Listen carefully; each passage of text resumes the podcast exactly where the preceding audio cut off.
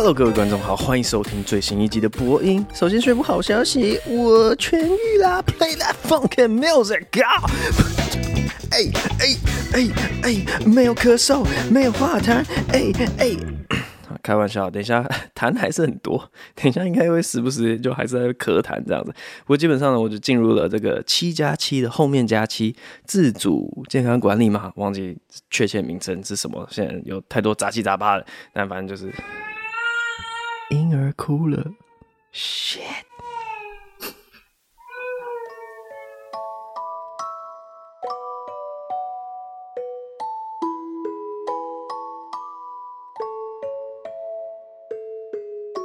我要小声一点，因为那个老婆跟婴儿都睡觉了，我不能太激动，刚刚把小朋友吵醒了。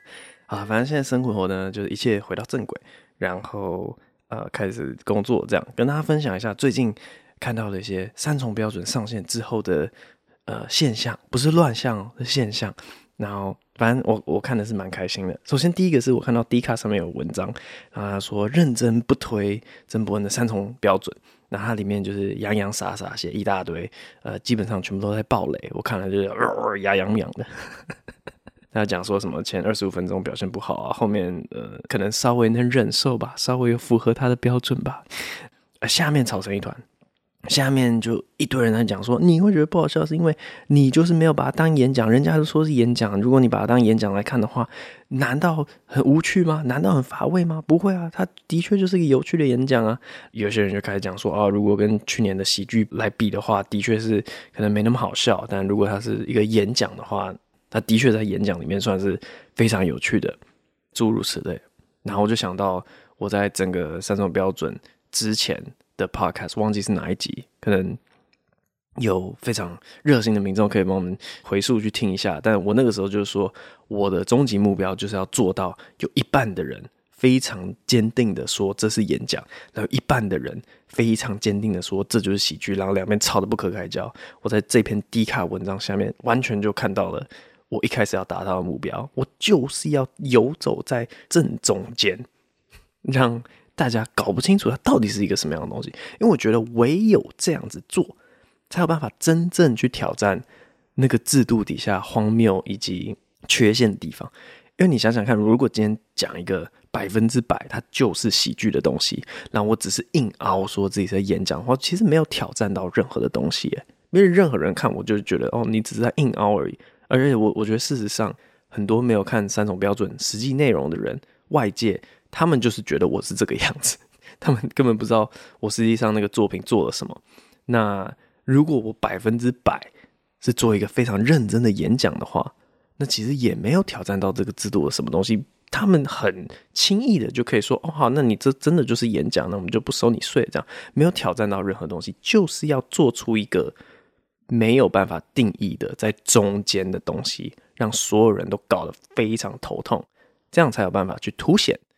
这个制度底下荒谬的地方，大家在下面一直吵呢，对我来讲也是好事，因为我收证都收证好了。各位，感谢你们的大力支持，这个绝对在之后的诉讼里面也会用到，因为各位都不是利害关系人嘛，就其实都不关你们的事。可是你们在争执这个东西到底它的定位在哪里，定义是什么，它是什么样性质的东西。都吵不出个答案了，跟你们没有关系的，你们都吵不出来了。我觉得这个说服力会比我直接来讲，或是由这个政府来讲，或者由法官来讲更有说服力一点点。这样子。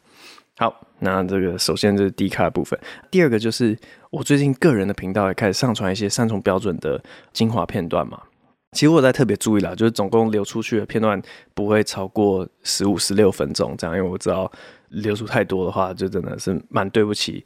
有购买线上课程的这些学员们，我就看到说精华片段底下的留言呢、哦，我好喜欢哦，人家多了一大堆那种你知道过度解释，说哦，我们从这一段内容里面得到了什么人生哲理的启发。我随便念几个给你听哈，就是博恩批判儿童故事童谣里面隐含的文化霸权和意识形态符合。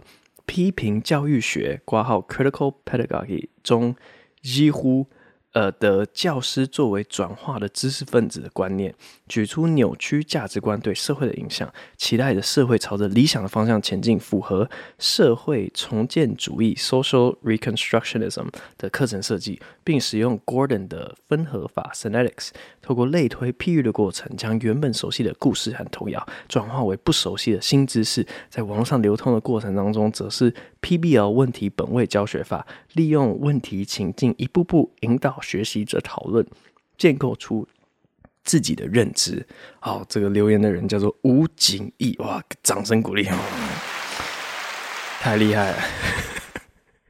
我梦寐以求的留言就是长这个样子。你知道以前这种类型的留言啊，我都只有办法在乔瑟夫的频道底下看到。我是愤愤不平，为什么？为什么乔哥、乔哥底下留言为什么都那么好笑？我们我们底下留言为什么就在那边讲说什么？哦，我觉得很好笑，哦，我觉得不好笑，好无聊，好无趣，好尴尬这样子。为什么？为什么乔瑟夫的影片就会吸引到呃如此有梗、有趣的人在底下？发挥他们的那个 文采呢？我以前就是超羡慕乔瑟夫的，可这一次呢，我就发现说，哎，我给了一个情境，就是啊，这是演讲，我是讲者，你们是学员，就提供了一个非常方便让大家哦，我知道要怎么反应，我知道要怎么样好笑，然后大家就在底下发挥自己的 就是创意以及文采的一个空间，我觉得超级好笑，这真的是哦，我从来没有这么开心过，以前真的是。哦，好喜欢去看乔瑟夫底下的留言，然后自己底下留言超级讨厌看，然后也有点带到今天的主题。我觉得今天主题人说种瓜得瓜，种豆得豆，呃，和弦周围全部都是麻瓜和麻豆。我觉得什么样的人就会养出什么样的粉丝。其实我觉得这一集的内容呢，对我自己来讲，就是好像只会流失粉丝，这绝对是。整个公司会所有人拉着我说：“你不可以讲，绝对不可以讲，你这样子只会让我们的核心粉丝说什么哦，那我们支持你这么久，那我们以后就不要支持你算了。”可是我觉得还蛮重要的一件事情，想要跟大家沟通一下。呃，到底要怎么讲呢？我我觉得是有办法沟通的啦，因为我觉得这个 podcast 呢，开创出了一个我认为很安全而且。核心铁粉的一个环境，然后我觉得各位是明理的，然后各位可以帮我们提醒一下其他的呃粉丝，就是自己的行为可能有点可以改进的地方，这样子。好，然后嗯，我从一个真的是有点肺腑之言来开场好了。我觉得萨泰尔养出了一批蛮恐怖的粉丝，我觉得里面有为数不少是我蛮不喜欢的。那为什么会得到这个肺腑之言呢？我我讲几个故事好了。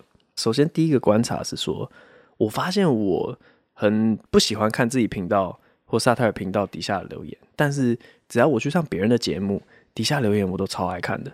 我就觉得那个哇，好友善啊！我每次上什么木曜啊，像反骨啊，像最近要上什么理科太太啊，下面留言我说哇，天哪，真是充满爱与包容、友善关怀，然后。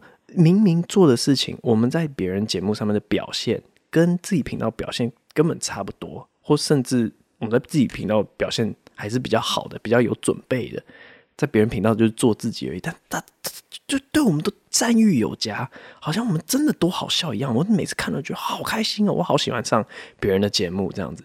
呃，我举一个非常非常极端的例子好了，我们是在网络上很常常看到一些政治的侧翼粉专吗？好，那这些侧翼粉专呢，他们就整天在找敌对阵营可以骂的地方，然后就抓着说：“哦，今天谁又做了一个什么滔天大罪？他如果最近没有做什么滔天大罪，就是翻旧账、历史旧账。哦，他们以前做了一个什么滔天大罪，然后翻出来，一直骂，一直骂，一直骂。然后就发现说，他们这些粉砖吸引的人啊，属性跟那个发文者的属性是非常非常像的，就是整天可以。”朝着一些鸡毛蒜皮的事情非常非常生气，然后我以前都无法理解，说为什么有人可以每天都这么生气啊？我真的是不太懂诶，因为我自己就是睡觉之后呢，我在起床的时候，我好难为了睡觉之前生气的那件事情继续生气下去，因为我没有办法容许自己长期处于那样子的一个心理状态，我觉得生气是很不舒服的，然后我不太理解怎么会有人愿意让自己。长期处于那么不舒服的一个状态，而我后来想通了，就这群人呢，他们根本没有真的生气，他们是透过一个，我们就叫他假性生气好了，一个假性生气的行为，那他们基本上就在骂别人嘛，然后透过骂别人这个假性生气的行为，他们可以得到极高的快感，他们就会有优越感，然后觉得很爽，所以每天在那骂骂骂骂骂骂，其实他们根本没有真的生气，他们是很爽的，他们超级开心的。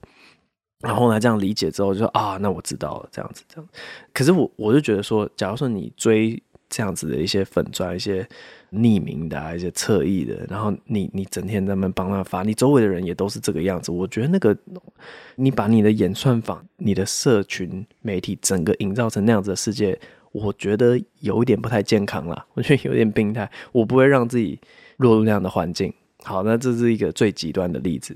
可是可以看出，就是物以类聚嘛。你你是什么样的人，你就会吸引什么样的粉丝。你发什么样的内容，啊，那种样子的人就会来追随你。这样，这是非常极端的例子。可是我觉得萨泰尔频道呢，就是只有比这个好一点点点而已。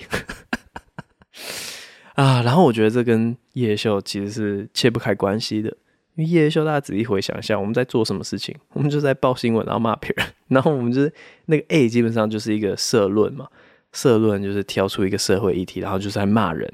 即便你说哦，里面放一些梗或什么的，基本上做的东西跟车衣粉真的是蛮像，难怪我们会被讲。好，反正就是透过生气来得到爽感这样子，所以我觉得我们也吸引了很多这样子的粉丝来。啊，后来夜夜秀结束之后做了什么？炎上，Oh my god，又是透过酸人啊、侮辱人啊、骂人来得到快感，所以就其实让我们的粉丝在底下留言区很倾向做这种评论人或是骂人行为，也一点都不奇怪。我以前是只有觉得说我自己有这种感受，因为真的是每上传一个影片，就只是在增加我想退休的动力而已。因为每次上传就知道说啊，又要被。又要被批评了，就真的几乎是毫无成就感。每次上传一遍，我说哦，我我根本根本不想看留言，一定又在骂我什么之类的。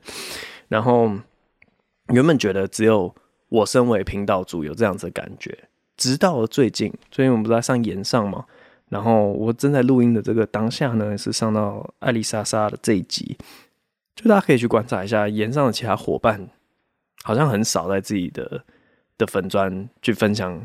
他们在演上的表现或怎么样的，然后我我前一阵子就看到其中一个伙伴，我就不是说是谁了，可他有在自己的那个私人页面上面分享一个现有文，然后就是他在演上的影片嘛。他的文案是说，原本点进留言区想要看大家会怎样骂我，结果意外的没有什么人骂我。萨泰尔的观众是变温和了吗？我看到之后就瞬间被点醒，说啊，你看，果然。其他来我们频道的人也有同样的感觉，就是可能真的就我我觉得其他 YouTuber 底下留言都没有萨泰尔的粉丝这么的严厉的批评，这样，所以每个人来基本上回去之后感受都不是太好的。我知道我们的粉丝里面有其中一个一个论点是说啊，我就是有付钱去看演唱，我为什么不能对我有消费的东西，然后我我有不满，我不能评论？我觉得是可以的，就是。这这个我完全可以接受，可是其实这个现象从以前夜夜秀的来宾啊，或者狗屎写手的来宾啊，就就已经蛮充斥 这种情况，就大家会去评论那个人的表现，说他他他做的不好这样，然后你们根本就是大家应该完全不知道，我私底下超级常在跟我们的来宾讲啊，对不起啊，就是你你们来帮我们这个忙，又要被我们的粉丝骂，真的很抱歉。抱歉，抱歉，抱歉，这个对话发生过太多次了，我就觉得很难过。然后难过两个点，第一个点是纯粹工作上的，就是说这样子真的会让我们以后在做任何的节目的时候都非常难邀请到来宾，因为像这个创作者他有这样的心声，我觉得其实应该在整个圈子里面都有传开，都有这个印象，就是说你上萨泰尔的节目，哇，那你要小心哦，你准备被骂爆了，你就是。大家可能多多少少都有这种感觉，这纯粹工作上会变得很难做事情啊。可是另外一个是心情上，我觉得我自己也是有去过别人节目，然后表现不好，可能被批评、被酸，我觉得那个感觉是非常非常不好。我知道，所以我当然自己做节目会极力的想要避免别人也有那种感觉嘛。我当然希望别人来上我们节目就是尽兴而归，大家都玩得很开心，可以说啊，我做得不错这样子。但实际上结果是极少发生，极少极少，大概百分之二十就算很多了这样。那我真的就会觉得很难过，因为就是在消耗自己的人脉的。蛮邀请大家，大家每次都是很不爽的回去，我自己心里就觉得蛮失败的。就做每个节目都只会让来宾很难过的回去，这样。唉，然后呢，我原本就是这样想嘛，就是说啊，这到底要要怎么办？就是我我到底要用什么样的机会，然后跳出来跟大家讲这件事情？结果就发生了这个三重标准的事件。我就发现说，我 PO 了这些影片，结果哎，下面都在很有趣的呃，用同一个情境在回应我。就突然有一个体悟，就说今天这群人他们并不是新的订阅者，哎，他并不是说突然因为三种标准，我就突然多了什么十万、二十万订阅者，然后这群人是非常好笑的人，可能类似就是乔瑟夫的粉丝，他们突然涌进来，然后留言区就变得很有趣，不是这样子，完完全全就是同一批订阅者，只是因为一个环境变了，就已经不是演上了，是三种标准，然后那个环境极为明确。就是说，我是老师，你们是学员，然后我很清楚知道我可以怎么样的来发挥创意，那个就是 Q 点明确，然后大家的行为就会完全不一样。好了，反正起心动念就是这样子，然后我给自己的一个期许就是希望呢，既然是种瓜得瓜，种豆得豆嘛。我在创作这个内容输出端上面，我就要朝着更纯粹的喜剧，因为你知道，我们这些喜剧演员出来，我们真的是想要散播欢乐，就是这样讲奇怪，但是真的是希望可以增加这个世界上的快乐，而不是增加这个世界上的优越感，或者增加互相谩骂、增加酸言酸语。就其实不是这样，我们真的是希望大家是可以过得更快乐的，所以。如果以后创作出来的内容都可以像这样子，让大家知道说，诶，逗笑别人是很开心的，我们不用这样子，就是时时刻刻都有优越感的话，啊，我觉得会是一个更好的喜剧表率之类的。好，那我们进入 Q&A 的部分。第一位是呱呱呱呱呱呱呱呱呱呱呱呱呱呱呱呱。他说：“友情的定义，伯恩有说过自己朋友很少，想知道沙泰的人挂号不是全部，或者以前合作伙伴，对来说哪些算朋友？有没有对朋友的定义？我觉得朋友的定义是那种你工作之外，然后要玩的时候会互相揪的，好比说，呃，去唱歌啊，或者去看电影啊，我去玩那种，我们以前玩什么宽板滑水啊，会互相揪的，那对我来讲就是朋友啊。如果这个定义之下呢，其实萨泰尔的伙伴们其实都算是朋友，我们都会蛮常是，就我们也有去唱过歌，也有去玩过滑水，也有揪过密室，这样就对我来讲，这些人都是朋友。嗯，下一个声控如如。他说：“我家马尔济斯也不睡觉。”嗨，伯恩你好，上次你跟贺龙聊天有说到贺龙造谣吉娃娃都不睡觉的，这不是只是用夸饰的手法来表达吉娃娃很吵吗？真的有人会认为吉娃娃不睡觉了吗？应该不会有吧？哼，你完全错了。网络上的人无奇不有，你不知道有多么夸张的事情，然后大家全部都觉得是真的，就你不知道这种人有多少，超多。超级多，任何你觉得扯啊，这个应该很夸张，这应该没有人会相信，就是有人会相信。下一个 M K 零，他说喜剧演员、悲剧演员，既然有喜剧演员，那伯恩觉得悲剧演员会受大家欢迎吗？如果喜剧演员在台上讲述他的悲剧，那这个表演算是喜剧还是悲剧？By the way，我会认识伯恩是源于三年多前李安韦礼安吗的 F B 贴文提到你，这几年看到。你们偶尔会提到对方，都觉得好开心。希望两位可腔可帅的才子有机会合作。最后，非常感谢伯恩在夜夜秀提到香港的议题，希望台湾能够撑住。哦、O K，好哇，这个我我也是可以讲一下。就我觉得师出同源，不是说我跟维利安了，我说悲剧跟喜剧。我其实第一个想到的不是悲剧，但我我可以硬扯回来，就是你们知道那个黑人二人组吗？就是 Keegan Michael Key 跟 Jordan Peele。好，Jordan Peel 后来就去导一些电影嘛，然后全部都是恐怖片，有那个 Us。我自己有时候会觉得说，我们这些喜剧演员其实能操弄的情绪不只是笑而已。我很认真的这样讲，就我如果想要让群众觉得生气，我是可以做得到的。所以如果看以前的 A 的话，就是略知一二。但我如果今天想要让所有人哭的话，我觉得我也是做得到的。其实我们的能力是操弄情绪，不，然后不限于笑，我是这样子觉得啦。所以你说悲剧演员嘛，我其实不会觉得说太不会太受欢迎，因为哭不是一个很舒服的情绪。但是如果是一个什么电影作品，像那个 Jordan Peele 他导这个，然后你真的是看得到，因为 Jordan Peele 他做的一些东西，他背后要戳的那个。人性的东西啊，或者讲的一些种族的东西，其实跟他以前的喜剧是非常非常像的。他只是从不同的切入角度去戳同一件事情。所以，如果这个悲剧呢，他也是从不同的角度去切同一件事情的话，我觉得呃也是会有它的市场在的。对，但我觉得你知道过了这么久，你知道喜剧是有多久的历史啊？然后人类发展这么久都还没有悲剧演员啊，其实也有有悲剧啦，然后也有风行过，嗯。悲剧演员，说不定有搞头吧？你可以试试看。然后韦礼安，韦礼安就是我大学学长啊！拜托，你知道大学新生杯，我是穿着韦礼安的球衣，开玩笑。我们打同一个位置，我大一的时候是他在带我练防守步的，开玩笑。好，对吧？我也会希望跟韦礼安可以合作。好，下一个 Yugen 等于。他说：“会生气的鸟，爱鸟的伯恩会有恨鸟的时刻吗？春天开始，天还未亮，一堆鸟在窗外叫，特别是赵娟会生气的叫，让我蛮恨的。我看到好多留言都是因为某只鸟很吵了，生气。上次是那个嘛夜莺嘛，这次有赵娟。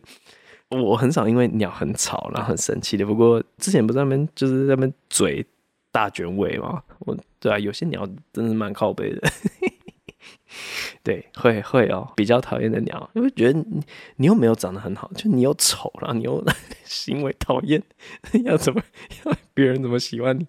反正最近这个季节就是一堆小鸟出生，雏鸟这样子，然后我就看到很多社团照片是老鹰，他们会去吃别人的幼鸟。啊，这个行为是很讨厌，可是没办法，老鹰就帅啊！大家就会下面留言，那些老人说：“哎，大自然的法则就是这样子。”你知道，大家会原谅老鹰，因为老鹰就是帅。可是，啊，有些鸟真的又丑又吵，真的是很欠揍。好，下一个，吱吱吱吱，忠实观众。突然想到的，括号虽然跟 podcast 内容无关，好奇伯恩对注英文的想法是什么？我突然想到，感觉现在的人都会用注英文打字讯息，让语气看起来比较轻松，但有时候看到注英文用太多，会莫名不爽。伯恩平常传讯息会用注英文吗？哎、我注英文好像蛮少的，但是我不会讨厌。我觉得，哎、的确就是它是一个反而气氛用的东西，它会让你看起来啊，就是没有恶意啦啊，反正。到最后，语言就是看你用在什么用途上面。如如果你是为了四出善意的话，那当然是没有什么好讨厌。你说用太多以至于让人不爽，哎、这位可爱的听众，你自己的留言里面用了五个注音，好啦，嗯，太多，我我嗯是还好啦。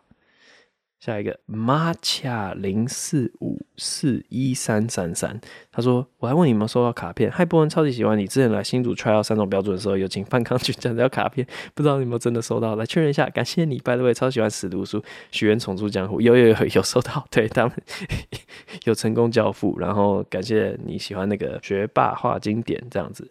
下一位不知道怎么改 podcast 的昵称，伯你好，想问你对于那些没有办法。”接受别人纠正的人有什么看法啊？举个例子，我的班导有一次把百香果讲成奇异果，我们提醒他，他直接爆气，然后说啊，是不能讲错。我说他是奇异果，他就是奇异果。不知道伯恩在学生时期会遇到这样的老师呢？题外话一下，他之前请假的时候，有其他老师跟他讲我们很吵，他就说我们都是在背后捅他刀，骂我们。癌细胞或冷血动物之类的，他也常常讲一些像是“你爸爸现在很不爽，妈的去学务处，老子现在不想你解释”等等之类的话。而且他每次都会觉得他这样很有威严，我们会吓到，因而反省之类的。但我们每次在底下都笑得很欢乐，而且反而更希望他能生气。毕竟现在是去动物园看猴子要收钱的。哦，天啊！哎、我真的觉得那个不适任的老师要有个淘汰机制，哎，因为我表弟念教育的，然后呃，之前来做夜修的时候，我就会问各个领域人说，啊，你觉得这个领域的问题是什么？然后那时候表弟就讲到一个，就是说不适任的教师现在是不是不能淘汰啊？可是真的小时候有遇到超多老师，都是我自己到现在都觉得很不适任，那种很嘴硬不肯纠正。拜托，以前大家没有那种经验吗？就是可能考试，然后某一题答案就是他答案给错，然后老师就那硬凹说：“哦，这题为什么是 C 呢？就是因为怎样怎样怎样。”然后他们睁眼说瞎话。后来公布说：“哦，那题的答案给错。”老师之前在讲什么鬼话？只有我遇过这种老师吗？我遇过不止一个这样子。我记得国小跟国中都有。然后国小就是我超级生气，跟老师吵说这题答案就是。D 不可能是 C，因为我那时候觉得说，这次段考的那个就那一题的差别会影响到我们拿市长奖，所以我那时候超级激动。然后老师然后最后跟我讲说，其实你根本不差这一题，你本来就市长奖，所以我不知道你为什么要一直跟我吵。但那题答案就是给错，然后老师死都不肯接受，就是他他就是要硬凹说自己是对的。唉，有有遇过超多。那你说？啊，百香果讲成奇异果，哎，啊，我已经我已经懒得讲了。你知道我纠正脱口秀是三个字，我纠正多久都没人理我，所以我我现在也是无感啊。你可以回去听 Jim 的那一集，就已经懒得纠正大家啊，反正就这样了，就这样，放弃放弃。我也坚持那个。洋芋片不是饼干啊！讲多久？你知道饼干，饼干是用面粉烤出来的东西，洋芋片是 potato，OK？Potato、炸出来的东西为什么会叫饼干？I don't understand。好，反正，但但但算了，有些人就是这样。好，然后这种老师，唉，以前学生时期我真的。会会想越过他们，然后就去各种什么投校长信箱什么，就是要去弄那个老师，因为啊，不适任老师真的很多，不知道怎么办。哎，你你说那种就是会生气，然后结果到最后大家都一直在笑他生气，以前也是遇过，我记得是高中的时候，可以没办法，就是大部分都是忍到毕业这样。好，下一个忍者小尾巴音乐喜剧，我想要了解更多的音乐喜剧，有什么推荐的吗？呃，其实推荐蛮多的，那个。大家都觉得我最喜欢的是 Bob Burnham，但其实音乐喜剧里面我最喜欢最喜欢的是 Tim Mansion。你们可以去查 Tim Mansion，好像中文叫丁门庆吧？哦，我超爱他的，因为他都塞得满到不行，他的那个梗真的有够满的，然后也会玩一些比较高概念的东西。反正我觉得他整个人都很有深度。他也有回一个学校给那些毕业生一个致辞，然后那个毕业致辞也是很猛。反正呃，Tim Minchin 丁门庆，你可以去查一下，超推。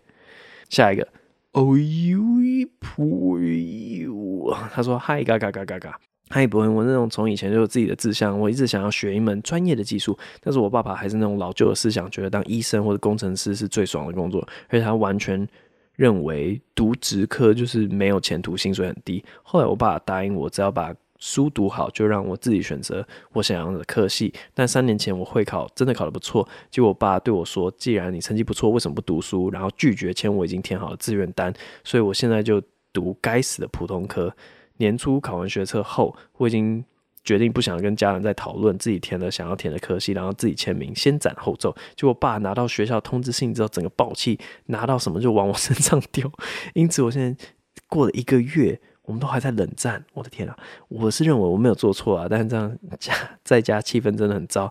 想问伯恩，我该如何化解这种尴尬？所以问伯恩会如何教育小孩？Oh my god！OK，我先回答后面那题啊，因为我觉得也是，我现在完全感受不到，就是家长对于小孩的期待到底是在小孩几岁的时候会养出来。因为我我现在养小孩啊，我真的觉得就是跟养宠物、养狗一样，我对它一。点期待都没有，我觉得它整天做了一个超级不值得夸奖的事情。我觉得哇，你好棒哦！我的天呐，你会抓栏杆呢？耶，你抓栏杆好棒哦！你东西吃完哇，你吃完了，你好厉害哦，你好棒！我没有办法想象，就是你知道这个心态跟你说的填完自己喜欢的科系，然后朝你身上砸东西，这个这天差地远。我现在还没有办法领会那种对小孩有极高的期待的那种家长的想法是什么。对，所以我自己觉得我对小孩会偏放任诶，我是真的现在整天就会想说，哇，你赶快长大，你赶快做自己的事，你赶快出去外面飞吧，我要过自己的生活。我现在 蛮常有这种心态的。然后啊，要怎么化解这种尴尬啊？啊，我觉得要真的要要要很认真的坐下来促膝长谈了，这个是没有办法打哈哈就就硬。硬混过去的，我要讲什么很好笑的答案？你就哇，你下次你爸朝你丢东西，你就接住丢回去，不可能，不可能这样子修补关系。我觉得他是对你期待很高啦，就是那个是他的爱的一个转型，这样子啊。我每次都很不会处理这种建议，可可可，我觉得你爸真的是对你有很高的期待，然后那个是他的爱，透过某种方式。表现出来就是会这样子，但是如果背后的那个原因是爱的话，我觉得你们坐下来好好认真聊一下，他基于爱应该是会接受你做的决定了，对吧？好，下一个 C C U U I I I I 一堆爱说看完睡不着，但下次还是要看的人。还有，博文听了你的推荐，我马上看了《披萨炸弹看》，很好看。我也很喜欢看杀人犯纪录片的人，但是每次看完连续好几天都做噩梦。题外话，想知道博文的 Netflix 名称是什么？我 Netflix 名称好像就是 Brian 真诶，超无聊的。然后，嗯，诶、那个做噩梦也是，我我也因为我我觉得这种纪录片就是要半夜看，对不对？就是要半夜。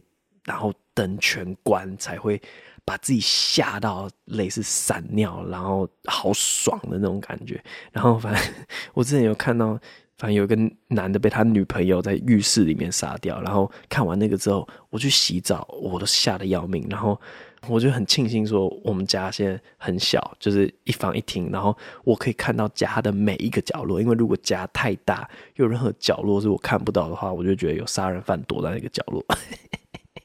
所以我觉得我我情况跟你蛮像，对啊。可是就算这样，还是继续看，我觉得好爽，好爽，好爽。我觉得好像是不是弗洛伊德有讲过什么死的欲望，就人有生的欲望跟死的欲望。我有点忘记是谁，就是 Don't quote me on this。可是人有时候会让自己有那种经历，哦，我要死了，然后有有一个 rush，有一个就是很爽的那种快感。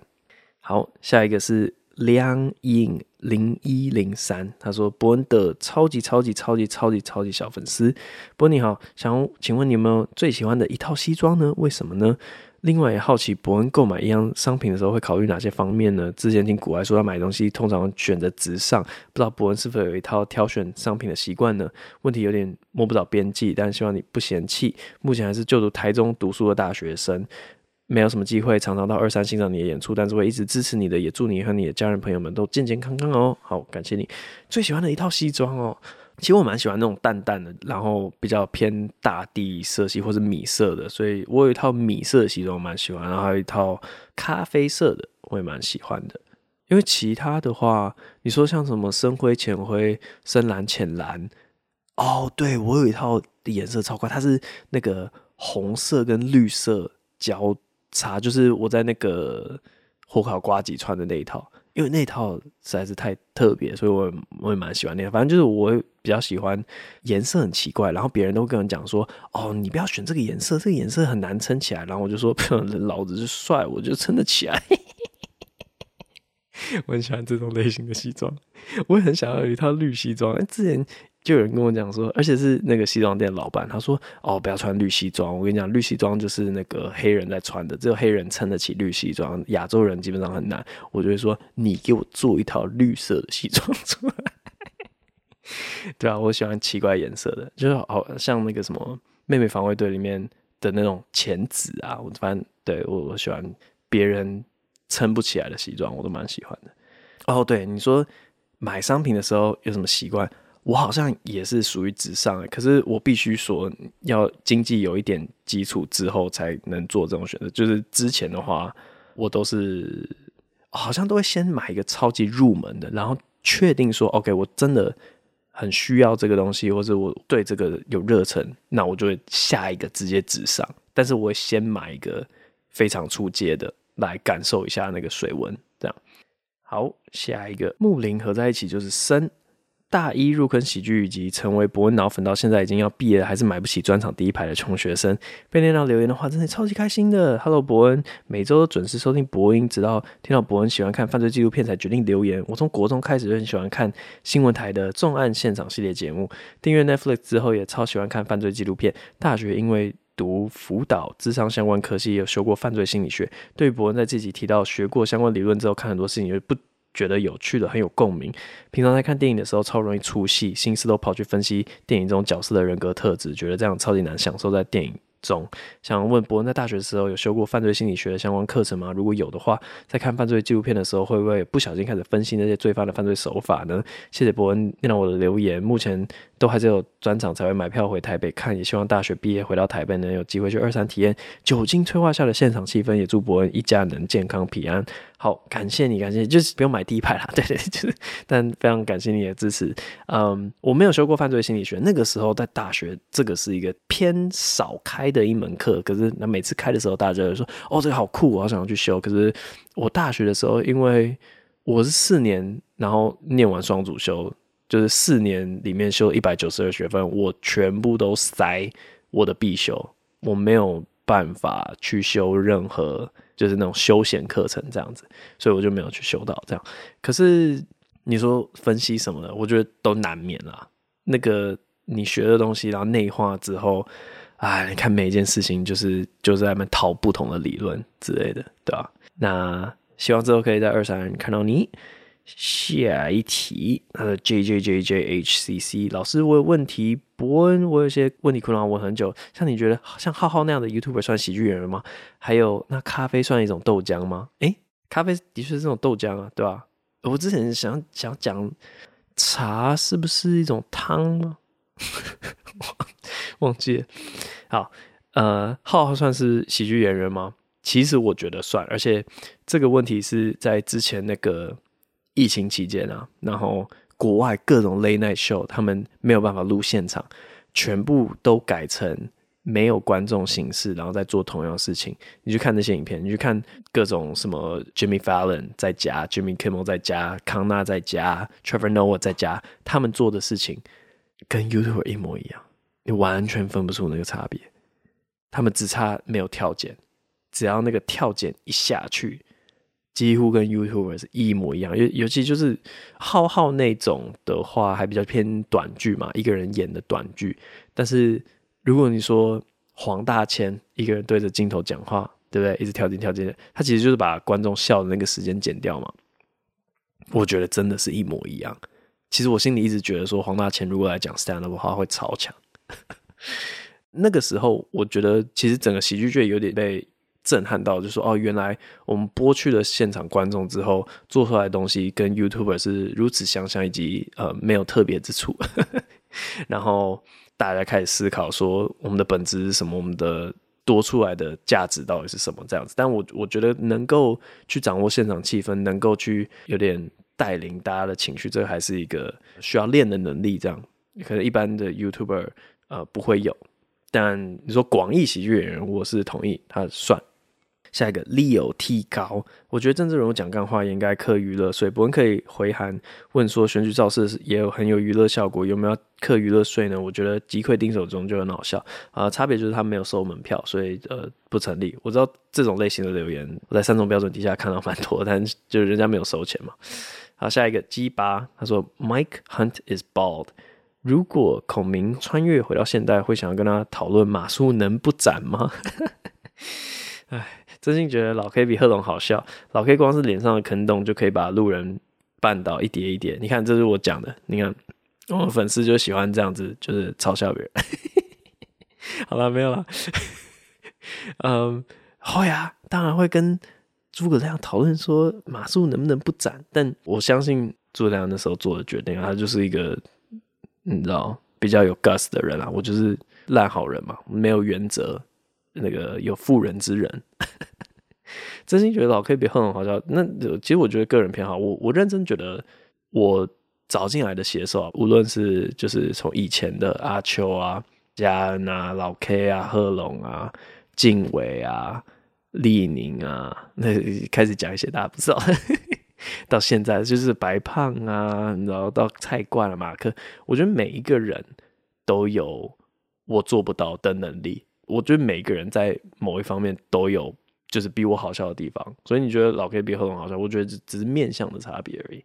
好，这个留言兔啾他问的，他说：“你好，我们家最近有一种鸟叫声是 Giggle 乖，Giggle 乖。”他超认真的在拼诶，G 一声，果挂号三声，乖二声乖，一次大概会叫两次。想问朋友知道这是什么鸟吗？想听你模仿，拜托，祝你三重标准线上课程大卖，拜居家办公的蜜。Giggle 乖不是主机吗？对啦，Gigo 乖就是主机啦。我组织台湾特有种的时候，那种最基本一开始那种最简单、最容易辨认，大家就会跟你讲说，Gigo 乖就是主机这样子。好，那 Gigo 乖的叫声，吹口哨大概这样，这样子啊。如果用叫的，有点像 Gigo 乖，Gigo 乖，Gigo 乖，好像年久失修的那种门的转动的声音。好，那这集就先录到这边，下一集再见，拜拜。